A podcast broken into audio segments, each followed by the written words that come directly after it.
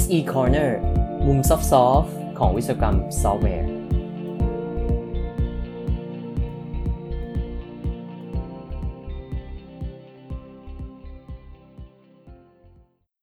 สวัสดีครับ พบกับผมชัยยงอีกครั้งนะครับ กับ SE Corner episode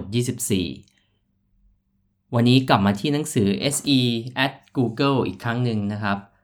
ก็ต้องบอกว่าเป็นหนังสือที่ผมยังอ่านอยู่เรื่อยๆนะฮะอาจจะช้าๆนิดนึงนะตอนนี้ก็มาถึง บทที่ 3 แล้ว เป็นเรื่องเกี่ยวกับ knowledge sharing ซึ่งผมคิดว่าน่าสนใจมาก แล้วก็สามารถเอาไปประยุกต์ใช้ได้ทั้งใน context ที่เป็น software development ตามที่ในหนังสือเขียน แล้วก็ยังเอาไปใช้ได้ใน context อื่นๆด้วยนะครับ ไม่ว่าจะเป็น context ในการทำงานปกติก็ได้ ผมคิดว่า philosophy ที่ได้อ่านเนี่ยค่อนข้าง general พอเลยที่จะเอาไปใช้ที่ไหนก็ได้นะครับ ผมคิดว่ามีประโยชน์แล้วก็น่าสนใจมากๆ ที่จะามาคุยกันในวันนี้ โดยเนื้อหานะครับ การพูดถึงเรื่องการแชร์ knowledge ในองค์กรเนี่ย จริง ๆ แล้วเนี่ยมันมีความยากลำบากอยู่ ตรงที่การจะทำยังไงให้คนเนี่ย อยากที่จะเรียนรู้นะฮะหนังสือเนี่ยเขาบอกว่าสุดท้ายแล้วเนี่ยมันอยู่ที่ปัญหาที่จะทำให้การเรียนรู้เนี่ยเป็นสิ่งที่เป็นพื้นฐานของ culture หรือว่าขององค์กรตัวเอง มันมี ความท้าทายอยู่หลาย ๆ อย่างนะครับ ที่ทำให้คนเนี่ยไม่กล้าที่จะเรียนรู้สิ่งใหม่ๆนะอย่างแรกก็คือว่ามันไม่มีเอ่อเอาเป็นว่าเป็นความกลัวที่จะถามแล้วกันนะฮะเขาบอกว่าบางทีเนี่ยเวลาคนที่ไม่รู้เนี่ยก็ไม่กล้าถามออกมา โดยเฉพาะในในองค์กรอย่างเช่น Google เนี่ยซึ่งผมก็เชื่อว่ามีแต่คนเก่งๆ ทั้งนั้นนะครับ แต่ว่าแม้แต่คนเก่งๆเองเนี่ยบางทีก็ไม่กล้าที่จะยอมรับว่าตัวเองไม่รู้ แล้วกลัวที่ว่าจะโดนคนอื่นมองว่าเป็นคนที่ไม่เก่งหรือว่าไม่ไม่มีความรู้ไม่มีความสามารถอีกนะน่าจะเป็นปัญหาที่เป็น imposter syndrome นะก็คือว่ากลัวตัวเองเองจริงทำได้ แต่ว่ายิ่งยิ่งทำได้เยอะๆ ก็ยิ่งกลัวที่จะถูกคนอื่นมองว่าทำไม่ได้อย่างเงี้ยนะครับเขาบอกว่าอย่างแรกเลยคือ ถ้าองค์กรขาดการ support ตรงเนี้ย นะครับถ้า culture ขององค์กรเนี่ย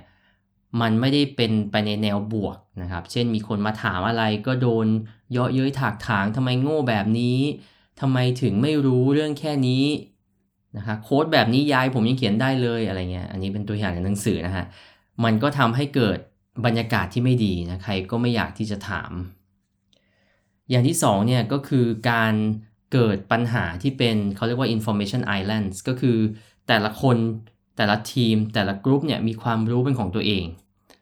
มีวิธีเป็นของตัวเอง แต่ไม่ได้แชร์กันทั้งองค์กรนะครับทำให้อาจจะมีความรู้ที่มันซ้ำซ้อนกัน อาจจะไม่เหมือนกันเป๊ะๆนะฮะความรู้ที่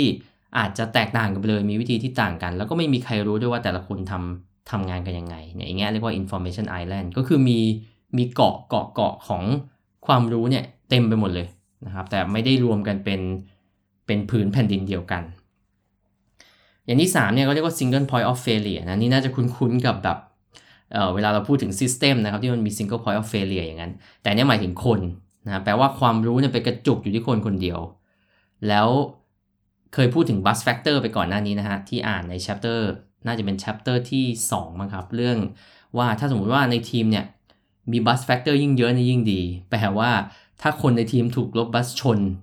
เข้าโรงพยาบาลไปเนี่ย ทีมจะยังทำงานได้ไหมจำนวน bus factor เนี่ยควรจะต้องเยอะถูกรถชนสัก 5 คนอย่างเงี้ยนะถ้ามีแค่หนึ่งเนี่ยก็แปลว่ามีคนที่รู้เรื่องนี้อยู่คนเดียว เขาก็เป็น single point of failure ถ้าถ้าเกิดมีเหตุการณ์แบบนี้เกิดขึ้นเยอะๆนะฮะมีแค่คนคนเดียวที่รู้เรื่อง เรื่องนี้มีคนอีกแค่คนเดียวที่รู้เรื่องอีกเรื่องหนึ่งเนี่ยมันจะทำให้เกิดปัญหาละนะครับ เพราะว่าแปลว่าคนที่เรียนรู้จริงๆจะมีอยู่แค่คนเดียว ต่อมาก็จะเป็นปัญหาเรื่อง all or nothing expertise ก็คือคนที่รู้ก็รู้อยู่เยอะเลยนะฮะ คนที่ไม่รู้ก็ก็เป็นกลุ่มที่ไม่รู้ไปเลย คือมีการแบ่งแยกระหว่าง คนที่มีความรู้เยอะๆ กับคนที่ไม่มีความรู้เลย แล้วมันไม่มีการทำให้เกิดคนที่มีความรู้ในระดับกลางๆครับมันเกิดมันเกิดขั้วของคนที่รู้ทั้งหมดเลยกับคนที่ไม่รู้อะไรเลย ต่อมาอันที่5เนี่ยก็จะเป็นปัญหาแบบนกแก้วท่องจำนะฮะเขาบอกว่า น่าจะเป็นปัญหาที่พบเจอได้บ่อยในทั้งในใน context ของการเรียนด้วยนะครับ อย่างเช่นเด็กๆ ไป Copy Code จาก Stack Overflow เนี่ย ผมก็ไม่แน่ใจว่านักศึกษาเนี่ยเข้าใจหรือเปล่าว่าโค้ดเนี่ยจริงๆ แล้วทำอะไรกันแน่ แต่รู้แหละว่าแก้ไขปัญหาได้ เอาจริงๆ ถ้าจะให้พูดตรงๆ บางครั้งผม Copy Code จาก Stack Overflow เนี่ย ผมก็ไม่ได้เข้าใจ 100%ในบางเคสนะครับว่า มันแก้ปัญหา หรือว่ามันทำสิ่งนี้ ได้เพราะอะไรเนี่ยจริง ๆ ตรงนี้ก็เป็นส่วนที่ตัวเองก็ต้องปรับปรุงเหมือนกันว่าต้องพยายามเข้าใจโค้ดทุกอย่างให้ท่องแท้ก่อนนะไม่ใช่แค่นกแก้วท่องจำก็คือว่าเขาบอกว่าใช้ได้ก็ใช้ไป Copy โค้ดไปใช้ไปเป็น boilerplate โค้ดใช้ไปเรื่อยๆนะฮะก็ไม่ได้เรียนรู้อะไรเลยนั่นเองปัญหา อันสุดท้ายเนี่ยก็คือเขาเรียกว่าเป็นเอ่อเป็นป่าช้าผีดุแล้วกัน ใช้คำว่า haunted graveyards ก็ไอป่าช้าผีดุเนี่ยแปลว่ามันมีมันมีโค้ดอยู่บางส่วนที่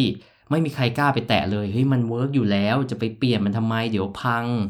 ไม่มีใครเขากล้าไปยุ่งหรอกตรงนั้นน่ะนะครับสมมติมีเทพเขียนเอาไว้หรือว่าไม่รู้แหละใครเขียนเอาไว้ แต่ว่ามัน work อะอย่าไปแตะมันนะครับ อันนี้ก็ก็ทำให้ไม่มีการเรียนรู้ไม่มีการเปลี่ยนแปลงเหมือนกันนะฮะอันนี้เป็นปัญหาที่ที่พบได้ในองค์กร ผมว่าจริงๆก็เป็นปัญหาที่พบได้ในองค์กรทั่วๆไปเลยด้วยซ้ำไม่ไม่ได้เกี่ยวกับว่าจะต้องเป็น software companyเขาก็บอกว่า ปัญหาเนี้ยนะฮะทางทาง Google จะมีวิธีแก้ปัญหาอย่างไร Google เนี่ยเขามี philosophy นะครับว่าเขาเนี่ยเป็นบริษัทพัฒนาซอฟต์แวร์ แล้วเขาอะมีเขาก็มี definition ของ software engineering หลาย ๆ แบบนะครับ ก่อนอันนี้พูดไปหลาย definition เหมือนกัน แต่วันนี้มี definition อีกอันหนึ่งซึ่งก็น่าสนใจนะเขาบอกว่า software engineering เนี่ย มันคือ multi person development of multi version programs ก็แปลว่า มันเป็นการพัฒนาซอฟต์แวร์ที่ต้องใช้คนหลายคน ซึ่งต้องเอามาทำโปรแกรมที่มีหลายเวอร์ชันด้วย คือมันเป็นการทำโปรแกรมไปเรื่อยๆนะครับในในระยะเวลานานนั่นเอง แล้ววิธีของเขาเนี่ยก็คือจะมีการถ่ายทอดความรู้เนี่ยในหลากหลายรูปแบบนะอย่างแรกคือเป็นแบบ one to one ก็คือเป็นแบบที่มีคนมาช่วย support อีกคนหนึ่งถามกันนะครับแบบแบบหนึ่งต่อหนึ่งเลย อย่างที่สองก็คือเอาความรู้ที่มีเนี่ยด็อกิเมนต์ออกมานะครับ เขียนเป็นด็อกิเมนต์หรือมีวิธีอื่นนะครับที่ที่ที่ใช้ในการสื่อสารนะเดี๋ยวจะพูดต่อไป แล้วก็มันจะมีส่วนที่ยังเบลอๆอยู่ตรงกลางนะคือมันมี document knowledge แล้วแล้วมันก็มี one to one ที่เอาไว้คุยกัน แต่มันจะมี knowledge บางอย่าง หรือว่าความรู้บางอย่างที่มันอยู่เฉพาะกลุ่มที่เข้าใจกันได้ ถ้าถ้าอยู่ในกลุ่มนั้น อันนี้ก็ก็เป็นอะไรที่ ที่จำเป็นจะต้องมีการสื่อสารให้เข้าใจกันเหมือนกัน เขาก็จะมี step นะครับ step แรกเนี่ยจะเป็นการ set stage ก่อนทำความเข้าใจร่วมกันก่อนนะครับ อย่างแรกที่สำคัญที่สุดก็คือ ต้องไม่มีการหยามเหยียดประนามกัน ในการถามและการตอบนะอันนี้เขาบอกว่าสำคัญมาก ต้องการที่จะเป็น learning environment นะครับ Google เนี่ยทำให้ตัวเองเป็น learning environment ทุกคนมีสิทธิ์ถามได้ ไม่ต้องกลัวที่จะถามนะครับ ถามแล้วไม่ถูกย้อยย้อยถักถางนะก็จะต้องมีแนวทางในการตอบนะครับ ต้องตอบอย่าง positive ให้เกิดการช่วยเหลือกันนะครับ ไม่ใช่ไปไปด่าว่านะฮะไปดูถูกอีกคนหนึ่งอย่างเงี้ยนะครับ แล้วนอกจากนี้เนี่ยเขายังมีการทำ mentorship ก็คือว่ามีเหมือนเป็นพี่เลี้ยงครับ คนที่มีตำแหน่งใหม่ ๆ เข้ามาใหม่ ๆ เนี่ยเขาจะมีการ ให้คนที่เป็นพี่เลี้ยงเข้ามาช่วยดูแล ซึ่งพี่เลี้ยงนี่ก็ไม่ใช่ว่าถูกบังคับให้มานะ ตอนแรกผมอ่านผมก็แบบ ถ้าถูกบังคับให้มาก็ไม่น่าจะเวิร์กหรือเปล่า เพราะว่าเราจะรู้ได้ไงว่าคนนั้นเขาอยากจะช่วยเราจริง ๆ แล้วก็มาพบว่า อ๋อ คือเขาเป็นคนที่ที่วอลันเทียมานะ เป็นคนที่อยากจะมาทำตรงนี้เอง แล้วเขาต้องอยู่ใน Google มามากกว่าปีหนึ่งด้วย ก็จะช่วยนะครับ ช่วยในการ ให้คำแนะนำนะฮะเขาจะอยู่ในทีมที่ไม่ใช่ทีมของคนที่เขาให้คำปรึกษาด้วย เพราะฉะนั้นคือถ้ามีปัญหาในทีมไม่ว่าจะเป็นเรื่องการทำงานหรือกับบางคนเนี่ยก็สามารถไปปรึกษาได้เหมือนกัน ช่วยได้ทั้งเรื่องเทคนิคนะครับ เช่น infrastructure การใช้ tool วิธีการ develop นู่นนี่นั่น รวมไปถึงให้คำแนะนำเรื่องเรื่องวัฒนธรรมองค์กรด้วยนะเพื่อให้ปรับตัวให้เข้าใจได้เร็วขึ้น แล้วก็อย่างที่ 2 คือ ถ้าอยากจะมีความรู้เพิ่มเนี่ยเขาบอกว่าให้ถามเลยนะฮะเรียนรู้อยู่ตลอดถามตลอดนะครับไม่ไม่ต้องกลัวเลยที่จะถาม เราก็ต้องพยายามเข้าใจคอนเท็กซ์ของแต่ละสิ่งนะเช่นงานที่เราทำอยู่เนี่ยเราอาจจะเจอว่ามันเคยมีคนทำอะไรไว้บางอย่างนะครับบางอย่างที่ทำเนี่ยอาจจะดูแปลกๆ หรือไม่เข้าใจเลยทำทำไม แต่ว่านะฮะอย่าเพิ่งไปรื้อมันทำใหม่ ให้เข้าใจก่อนว่าทำไว้ทำไมนะครับ อย่ารื้อโดยที่ไม่รู้ว่าเขาทำไว้ทำไม อันนั้นคือเป็นการผิดพลาดออย่างมากนะครับ เขาบอกว่ามันเป็นมันมีเรื่องเล่านะครับว่าถ้าสมมุติว่าเราไปขับรถไปบนถนนเนี่ยแล้วเราไปเจอว่ามันมีรั้วอยู่ แต่เราไม่รู้ว่ารั้วเนี้ย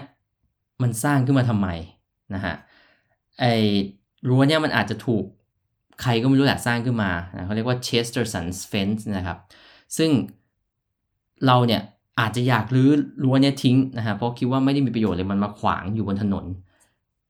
แต่ถ้าเราไม่รู้ว่ามันสร้างขึ้นมาทำไมเนี่ย ก็อย่าเพิ่งไปรื้อมันนะก็จะเรียกว่าเออไปหาก่อนว่าเหตุผลที่มีคนทำอย่างเงี้ยคือทำเพื่ออะไร แม้ว่ามันจะดูแบบไม่รู้แหละอาจจะดูตลกดูงี่เง่าหรือว่าดูไม่น่าจะ มีประโยชน์ก็ตาม แต่มันต้องมีเหตุผลอะไรบางอย่าง ไปเข้าใจตรงนั้นก่อนนะสุดท้ายเข้าใจแล้วอาจจะไม่ได้มีประโยชน์อะไรจริงๆก็ได้ แต่ว่าอย่างน้อยเราก็เข้าใจแล้วนะครับ ต่อมาก็เป็นเรื่องว่าถ้าเราถามคนแบบวันออนวันเนี่ยก็ก็จะรู้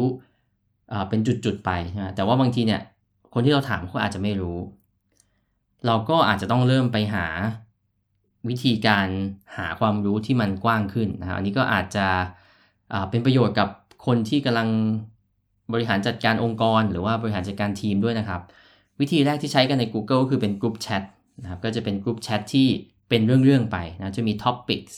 หรือบางทีก็อาจจะเป็นทีมเนาะทีมนี่ก็ค่อนข้างมาตรฐานอยู่แล้วคุยกันในทีม ถ้าเป็น topic ก็อาจจะเป็นเรื่องๆไปสมมติตัวอย่างนะครับผมผมก็ยกขึ้นมาเองนะครับ ฐานข้อมูลนะครับอาอาจจะเป็น back end front end อย่างเงี้ยสมมตินะครับ ก็ถามไปนะก็จะมีคน พยายามช่วยเหลืออยู่นะครับ ตอบกลับมา ข้อดีของแชทก็คือมันค่อนข้างเร็วนะถามไปได้คำตอบเลยทันที อันที่2เนี่ยก็เป็น mailing list นะครับ mailing list เนี่ยใน Google ก็ใช้กันนะครับ แล้วก็ตอนที่เข้าไปเนี่ยเขาก็บอกว่ามันจะมีการไปจอย mailing list แบบอัตโนมัติเยอะอยู่นะครับหมอคนนึงได้รับเมลวันหนึ่งเป็นร้อยฉบับเหมือนกันนะครับ ไม่รู้จัดการเนี้ยได้ยังไง ก็เป็นวิธีที่ยังใช้กันอยู่นะฮะมันจะค่อนข้างช้านิดนึง แต่ว่าการ track การสนทนาหรือว่าการดูตอบถามเนี่ยมันมันจะค่อนข้างมีมีโครงสร้างชัดเจนกว่าการใช้กลุ่มแชทที่มันอาจจะคุยกันเหมือนไลน์ครับที่คุยกันไปแล้วไม่รู้เลยว่าใครตอบใครยังไง แล้วอีกอันนึงก็คือเขามีแพลตฟอร์มที่ชื่อว่า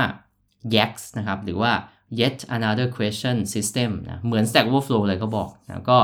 เป็นระบบที่น่าจะค่อนข้าง modern กว่าตัว mailing list นั่นเองนะก็เป็น เป็นระบบที่สามารถไปโพสต์คำถาม มีคนมาตอบ มีโหวตได้ มีอะไรได้นะก็ก็มีระบบแบบนี้เพื่อ manage knowledge หรือว่าความรู้ในองค์กรของเขานะครับ ต่อมาเนี่ยก็จะเป็นส่วนหลังคือว่าถ้าเรามีความรู้แล้วเราอยากจะแบ่งปันให้คนอื่นเราทำยังไง ที่ Google เนี่ยเขาก็จะมีหลายวิธีเหมือนกันครับอย่างแรกก็เป็น Office Hours อันเนี้ยผมคุ้นเคยมากเพราะว่าเวลาสอนในมหาวิทยาลัยมันก็จะมี Office Hour ก็คือว่า เราจัดตารางเวลาไว้ให้เด็กมาถาม อาจจะเป็นงานกลุ่มเป็นปัญหาการบ้านเรื่องที่ไม่เข้าใจ โอ้ชีวิตการเรียนส่วนตัวอะไรก็ว่าไปนะครับเขาก็มีเหมือนกันนะฮะเอาคนที่เป็นเอ็กซ์เพรสเนี่ยมานั่งจัดออฟฟิศเอาแล้วใครมีคำถาม ก็ไปถามในช่วงนั้น อาจจะเป็นอะไรที่ไม่ได้รวดเร็วทันใจเนาะเพราะว่าไอตัว Office Hour มันก็ต้องมีสล็อตที่จัดขึ้นมาเนี่ยอาจจะต้องรอสักอาทิตย์หนึ่งสองอาทิตย์สมมุตินะครับ ก็จะเป็นเรื่องที่ค่อนข้างรอได้นะไม่ได้เร็วมาก ต่อมาก็จะมีการจัด Tech Talks แล้วก็มีการจัดคลาสเรียนด้วยนะครับ Tech Talk นี่มันก็เหมือนเป็นเป็นทอล์กครับก็จะมีคนมาพูดนะเป็นหัวข้อนะแชร์ แชร์ความรู้ให้กับวงกว้างนะเป็นคนมานั่งฟังหลาย ๆ คน ถ้าเป็นคลาสเนี่ยคลาสเรียนเลยเนี่ยก็จะก็จะต้องเป็นเรื่องที่สำคัญจริง ๆ เพราะว่ามันมันมีการใช้แรงงานในการทำนะครับคลาสเรียนค่อนข้างเยอะนะเหมือนเหมือนสอนคลาสคลาสหนึ่งอย่างเงี้ยก็เขาก็จะเลือกโฟกัสเฉพาะสิ่งที่มันเป็นปัญหาที่สำคัญ หรือว่าเป็นความรู้ที่ ที่ทุกคนควรจะต้องรู้หรือว่ามีมีกลุ่มคนส่วนใหญ่ที่ต้องการสิ่งนี้ สุดท้ายก็เป็น documentation ครับก็คือการการเขียน document นะเขาก็จะมีแพลตฟอร์มของ document เขาเอง แล้วก็สามารถมีมีการแก้ไขได้อีดิกันได้นะครับ ช่วยแก้ไทโปช่วยให้คำแนะนำช่วย suggestion กันได้ อันนี้ก็จะเป็นเป็นอะไรที่เขียนออกมาเลยนะครับแล้วก็จะเป็นเนื้อหาที่ค่อนข้างชัดเจนเป็น text นะครับ ก็ อันนี้เป็นส่วนแรกนะครับ ผมอ่านมาได้ครึ่งหนึ่งนะครับ ต่อไปเนี่ยจะเป็นเรื่องเกี่ยวกับโค้ดละ ซึ่งคิดว่าน่าจะสมควรแก่เวลาสำหรับ episode นี้ แล้วเดี๋ยว episode หน้าเนี่ยจะกลับมาต่อในเรื่อง knowledge sharing ที่เกี่ยวกับโค้ดที่ Google กันนะครับ หวังว่าเรื่องที่คุยกันในวันนี้จะเป็นประโยชน์กับท่านผู้ฟังนะครับ แล้วก็ขอบคุณที่ติดตาม SE Corner แล้วไว้พบกันใหม่ใน episode หน้าครับ สวัสดีครับ